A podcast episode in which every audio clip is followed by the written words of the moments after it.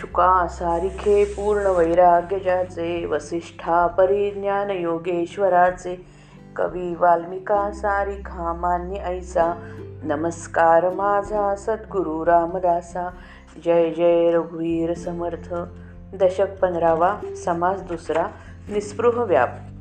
नाशकाजवळ टाकळी येथे श्री समर्थांनी बारा वर्षे श्रीरामाची उपासना केली. ध्यानधारणा हा त्या उपासनेचा प्राण होता.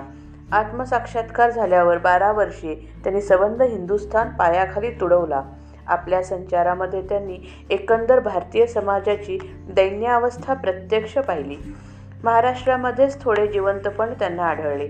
त्या काळच्या गंभीर परिस्थितीचे किंचित वर्णन या समासात सापडते. श्री समर्थ सांगतात की जगात असंख्य माणसे आहेत यामध्ये एकासारखा एक नाही. भारतीयांपैकी पुष्कळ लोक मुसलमान झाले. पुष्कळ लोक पोर्तुगीज राज्यात खपले. पुष्कळ लोक देशी भाषांच्या भेदाने अडून राहिले. फक्त महाराष्ट्रामध्येच थोडे राजकीय स्वातंत्र्य उरले आहे. काम करणाऱ्या माणसाला जेवायला सवड नाही इतकी कामे येथे पडली आहेत. कोणी युद्धात गुंतले आहेत कोणी व्यापारात तर कोणी पोटाच्या धंद्यात गुंतले आहेत. बुद्धीच्या क्षेत्रात असाच गोंधळ आहे. षटदर्शने आहेत नाना प्रकारची पाखंड मते आहेत. जगात जिकडे तिकडे उपदेश चाललेला आहे. उरले सुरले जे लोक आहेत त्यांना स्मार्त आणि वैष्णव आपापल्या संप्रदायात ओढतात. कित्येक कामनेचे भक्त व्रतवैकल्याच्या नादी लागलेले आहेत. वैदिक लोक त्यांचा द्वेष करतात. त्यात पुन्हा हरिदास लोकांना आपल्याकडे ओढतात. अशा रीतीने खरे ज्ञान फारच दुर्लभ झाले आहे. पण ही दैन्यावस्था पाहून श्री समर्थ गप्प बसले नाहीत. त्यांचा आदेश असा आहे की खरे कळले तर सांगायची सोय नाही. हे जरी खरे तरी विचारवंताला ज्ञान सुलभच असते. कोणी हुशार माणसाने ज्ञान करून घ्यावे आणि पाखंडाचे खंडन करावे. स्वानुभवाच्या बोलाने लोकांना चटक लागते मग लोक शरण येतात. ज्ञानी पुरुषाने आपली उदास वृत्ती सोडू नये. लोकांना भगवंताच्या मार्गास लावावे पण आपण शक्य तितके अलिप्त असावे. जंगलात राहावे पण सर्वांची चिंता व्हावी. उपासनेचा गजर करवावा मोठा लोकसमुदाय बनवून राजकारणाला लावावा अशा रीतीने लोकांना शहाणे करून कार्य करण्यास समर्थ करावे असे नाव कमावण्यात मोठा पुरुषार्थ आहे. श्रीराम पृथ्वीमध्ये मानवी शरीरे उदंड दाटली लहान थोरे पालटती मनोविकारे क्षणाक्षणा श्रीराम. जितक्या मूर्ती तितक्या प्रकृती सारिख्या नसती आदिअंती नेमची नाही पाहावे. किती काय म्हणून श्रीराम? कित्येक म्लेंच होऊन गेले. कित्येक फिरंगणात आटले. देशभाषाने रुधिले. किती एक श्रीराम? मराठ देश थोडा उरला. राजकारणे लोक रुधिला. अवकाश नाही जेवायाला. उदंड कामे श्रीराम. प्रत्येक युद्ध प्रसंगी गुंतले. तेणे गुणे उन्मत्त झाले. रात्रंदिवस करू लागले. युद्धचर्चा श्रीराम. उदिम्यास व्यासंग लागला अवकाश नाहीसा झाला अवघा पोटधंदाच लागला निरंतर श्रीराम. षडदर्शने नाना मते पाषांडे वाढली बहुते. पृथ्वीमध्ये जेथे तेथे उपदेसिती श्रीराम. स्मार्थी आणि वैष्णवी उरली सुरली नेली अघवी ऐसी पाहता गथा गोवी उदंड झाली श्रीराम. कित्येक कामनेचे भक्त ठाई ठाई झाले आसक्त. युक्त अथवा अयुक्त पाहतो कोण श्रीराम. या गलबल्या या गलबल्यामध्ये गलबला कोणी कोणी वाढविला.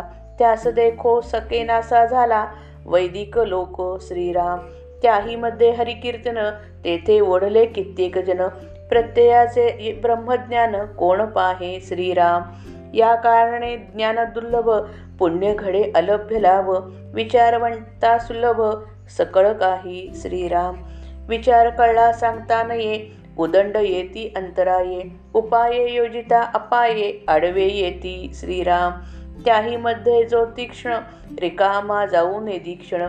धूर्त तर्किक विचक्षण. सकळा माने श्रीराम. नाना जिनस उदंड पाठ. वदो लागला धडधा धडधाड घडघडाट. अव्हा अव्हाटची केली वाट. सामर्थ्य बळे श्रीराम. प्रबोध शक्तीची अनंतद्वारे जाणे सकळांची अंतरे निरूपणे तदनंतरे चटक लागे श्रीराम. मते मतांतरे सगट प्रत्यये बोलोनी बोलोन करी सपाट दंडक सांडून नीट वेधी जना श्रीराम. नेमके भेदके वचने अखंड पाहे प्रसंग माने उदास वृत्तीच्या गुमाने उठून जातो श्रीराम. प्रत्यये बोलोन उठून गेला चटक लागली लोकाला नाना मार्ग सांडून त्याला शरण येती श्रीराम. परी तो कोठे आढळेना? कोणे स्थळी सापडेना? वेश पाहता ही नदीना सारिखा दिसे श्रीराम. उदंड करी गुप्त रूपे भिकाऱ्या सारिखा स्वरूपे. तेथे येश कीर्ती प्रतापे सीमा सांडिली श्रीराम. ठाई ठाई भजन लावी आपण तेथून चुकावी मच्छरमतांची गोवी लागोच नेदी श्रीराम. खना खनाळामध्ये जाऊन राहे तेथे कोणीच न पाहे. सर्वत्रांची चिंता वाहे सर्व काळ श्रीराम. अवघड स्थळी कठीण लोक तेथे राहणे नेमक. सृष्टीमध्ये सकळ लोक धुंडीत येती श्रीराम. तेथे कोणाचे चालेना अनुमात्र अनुमानेना कट्ट घालून राजकारणा लोक लावी श्रीराम. लोकी लोक वाढविले तेणे अमर्याद झाले. भूमंडळी सत्ता चाले. गुप्त रोपे श्रीराम. ठाई ठाई उदंड ताबे. मनुष्य मात्र तितके झोंबे. चहूकडे उदंड लांबे. परमार्थ बुद्धी श्रीराम. उपासनेचा गजर. स्थळोस्थळी थोर थोर. प्रत्ययाने प्राणी मात्र सोडविले श्रीराम. ऐसे कवाळे उदंड जाणे. तेणे लोक होती शहाणे. जेथे तेथे प्रत्यये बाणे. प्राणी मात्रासी श्रीराम. ऐसी कीर्ती करून जावे तरीच संसारास यावे. दास म्हणे हे स्वभावे. संकेते बोलिले श्रीराम. भारतीय समाजाची स्थिती सर्व बाजूंनी दयनीय झाली होती. त्या परिस्थितीचे वर्णन प्रथम करतात. जगामध्ये अक्षरशः असंख्य लहान मोठी माणसे आहेत. आपापल्या मनोविकाराप्रमाणे क्षणाक्षणाला ती निरनिराळी वागतात. जितक्या मूर्ती तितक्या प्रकृती अशी म्हण आहे. सुरुवातीपासून ते शेवटपर्यंत माणसांचे वागणे सारखे नसते. त्यांचा काही नेम नसल्याने माणसांच्या तरा किती व काय म्हणून सांगायच्या? पुष्कळ लोक बाटून मुसलमान झाले. पुष्कळ लोक पोर्तुगीज राज्यात नाहीसे झाले. पुष्कळ लोक देशी भाषांच्या भेदाने एकमेकांपासून दुरावले आहेत. त्यातले त्यात महाराष्ट्रामध्ये थोडे चैतन्य आहे. तेथे राजकारण करण्यास वाव आहे. माणसांना जेवायला फुरसत नाही. इतकी कामे पडली आहेत. पुष्कळ माणसे युद्धामध्ये गुंतली आहेत. तेच डोक्यात भरल्याने रात्रंदिवस ती माणसे युद्धचर्चाच करतात. व्यापारी माणसांच्या मागे त्यांचा व्यापार लागला आहे. त्यात त्यांना फार त्यात त्यांना फुरसत नाही. बाकीच्यांना त्यांच्या पोटाचा धंदा सदैव मागे आहेच. बुद्धीच्या क्षेत्रात षड्दर्शने इतर षड्दर्शने इतर अनेक मते आणि पुष्कळ समाजघातक मते यांची खूप वाढ झाली आहे. जगात जिकडे पाहावे तिकडे उपदेश चाललेला आढळतो. यातून जे लोक उरले त्यांना स्मारतांनी आणि वैष्णवांनी आपापल्या संप्रदायात ओढून नेले. एकंदर पाहिले तर फारच गुंतागुंत झालेली आहे. काही सकाम भक्त ठिकठिकाणी आसक्त होऊन बसले आहेत. त्यात योग्य काय व अयोग्य काय याचा कोणी विचारच करीत नाही. या सगळ्या गडबडीमध्ये कोणी कोणी आपला पंथ वाढवला. त्यांना वैदिक लोक द्वेष करतात. त्यात आणखी काही लोक हरिकीर्तनाकडे ओढले जातात. प्रत्यक्ष अनुभवाचे ब्रह्मज्ञान आहे किंवा नाही याची चौकशी कोणीच करीत नाही. या सगळ्या भानगडीमुळे खरे ज्ञान दुर्लभ झाले आहे. पुण्य पदरी असेल तरच तो अलभ्य लाभ घडतो. पण जो विचारवंत आहे त्याला अर्थात ज्ञान सुलभच आहे. एखाद्याला खरे ज्ञान झाले तर ते कोणास सांगता येत नाही. त्यामध्ये फार अडचणी येतात. उपाय करायला जावे तर अपाय आडवे येतात. अशा सगळ्या परिस्थितीमध्ये एखादा हुशार माणूस निघतो. एक क्षण देखील तो रिकामा जाऊ देत नाही. तो चतुर बुद्धिमान आणि तारतम्य जाणणारा असल्याने सर्वांना पसंत पडतो. परिस्थिती चांगली नाही ही गोष्ट खरी परंतु ज्ञानी पुरुष तिचा भेद करतो व मार्ग काढतो. समासाच्या अखेरपर्यंत त्याच्या लोकसंग्रह करण्याच्या कौशल्याचे कौशल्याचे वर्णन आहे. त्याला अनेक विषयांचे ज्ञान पाठ असते. तो बोलू लागला की ते ज्ञान धडधडा सांगू लागतो. आपल्या ज्ञानाच्या सामर्थ्याने वाकडी वाट तो सरळ करतो. लोकांना जागे करून शहाणे करण्याचे पुष्कळ मार्ग तोंड जाणतो. लोकांचे अंतःकरण तो ओळखतो. त्यामुळे त्याचे निरूपण ऐकल्यानंतर लोकांना त्याची चटक लागते. आपल्या अनुभवांच्या बोलांनी इतर सर्व मते आणि मतांतरे तो जमीनदोस्त करून टाकतो. अर्थहीन परंपरा सोडून तो लोकांना बरोबर मार्गदर्शन करतो. त्याचे बोलणे बरोबर लागू पडणारे आणि संशय छेदणारे असते.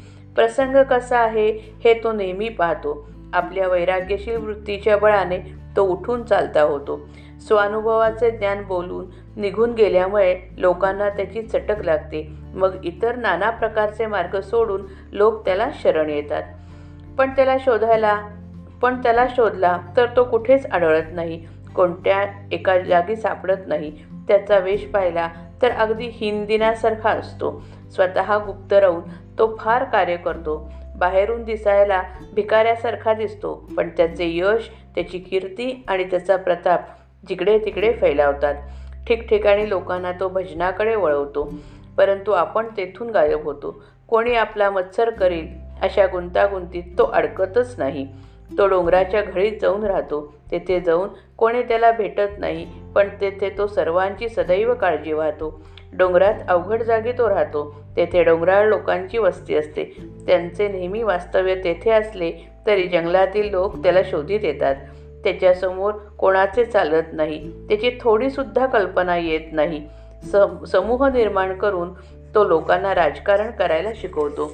समूहाने समूह निर्माण होतात त्यामुळे मोठी संघटना तयार होते. अशा रीतीने तो गुप्त राहून त्याची समाजावर सत् त्याची सत्ता समाजावर चालते. ठिकठिकाणी त्याच्या अनुयायांचे समूह असल्याने त्याकडे माणसे आकर्षिली जातात. समाजामध्ये सगळीकडे परमार्थ बुद्धी दूरवर पसरते. त्यामुळे जागोजागी उपासनेचा मोठा गजर ऐकू येऊ लागतो. अशा रीतीने आपल्या स्वानुभवाच्या सामर्थ्याने अनेकांना तो मुक्त करतो. लोकसंग्रहाच्या अनेक युक्त्या त्याच्यापाशी असतात. त्याचा वापर केल्याने लोक शहाणे होतात. प्रत्येक ठिकाणी तो लोकांना त्याच्या ज्ञानाचा प्रत्यय येतो. अशा कीर्ती संपादून जाण्यातच संसारात येण्याचे सार्थक आहे. रामदास म्हणतात की अगदी सहजपणे पण थोडक्यात खुणेप्रमाणे मी हे सांगितले आहे. जय जय रघुवीर समर्थ.